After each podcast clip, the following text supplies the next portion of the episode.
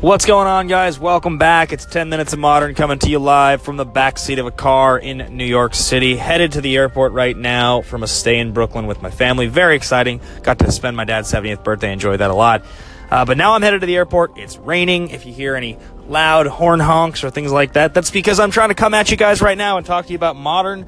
I'm trying to talk to you about modern, uh, even even in the, the moments that I'm thinking about other stuff. Because I was scrolling through old call-ins from the last three or four days, and I want you guys to know the response was outrageous. People were so excited about the contest for the foil staples, and it's been really, really great to hear how thankful people were for that being set up. But because of that, we got hundreds and hundreds of call-ins, and I, I had a hard time telling which call-ins were for content, people wanted to actually ask questions, and which ones were for the staple call-in. So I did find a posting from a few days ago, somebody talking about uh, some of the Lords discussion that we were having, and they, they said that I didn't mention slivers as a possibility when talking about interesting tribes to talk about uh, that would break through. And it's an it is an interesting topic because slivers have been good in the past in, in other formats in standard um, and slivers are interesting they're obviously designed they're designed to be played all together and to be you know extremely redundant and I think it's I think it's definitely something we could see happen in modern at some point. But here's the reason I don't think it's broken through yet. Because in this current moment where we've seen five color humans break through and be the deck du jour, there's a specific reason that deck works, and I'll, t- I'll talk about it. I've talked about it before, but to recap, the reason that deck can play 20 lands, 4 Aether Vials, and 36 creatures with zero creatures or zero pieces of disruption is because those creatures work together to create a clock and disrupt your opponent simultaneously. You don't need to play Thoughtseize because you're playing Kitesail Freebooter. You don't need to play Logic Knot because you're playing Meddling Mage.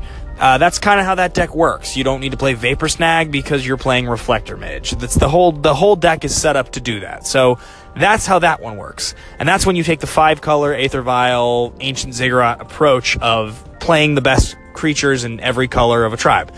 Allies is kind of like the same thing as five color humans, just a little less good. Where Slivers is trying to go wider. It's trying to be a big, all, all my creatures are awesome. Everybody plays off each other kind of a deck. Um, they unfortunately don't really have at lower CMCs c- cards that feel like they're in those other decks. So like where Merfolk's playing, you know, Harbinger of the Tides, and, and it's got Merrow Reejerey to tap your blockers, and it's got Cursecatchers, and all kinds of cards like that Slivers is worried about making its creatures bigger and giving them flying and giving them double strike and giving them regenerate. That's the way Slivers is set up. It's it's not to say that I don't think that the Slivers deck can make great use of what it has because playing four sinew sliver, for the other muscle sliver, pred- pred- predators, predator sliver, I think it is, and four sedge sliver does mean that if built correctly, you could very easily have twelve Lord of Atlantis type effects. They're just not tutus to begin with, and they don't give Island Walk.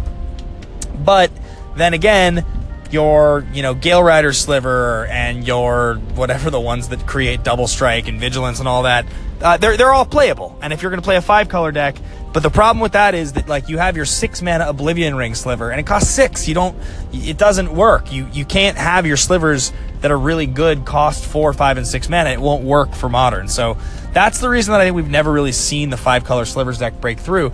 It's close, and I think that if it was playing more interaction than the humans deck, so maybe instead of 24 and 36, it would play a little bit more like 30, 22, and four pieces of interaction. Be a little bit more like a classic creature deck that's going to play, you know, four Path to Exile along with its creature base and a couple more lands uh, or something. I'm not really entirely sure. Depends how high the CMC of the creatures involved got. But that is the reason that I don't talk about slivers as a real option, because I don't think it's doing anything. It's not doing better anything that's being done now.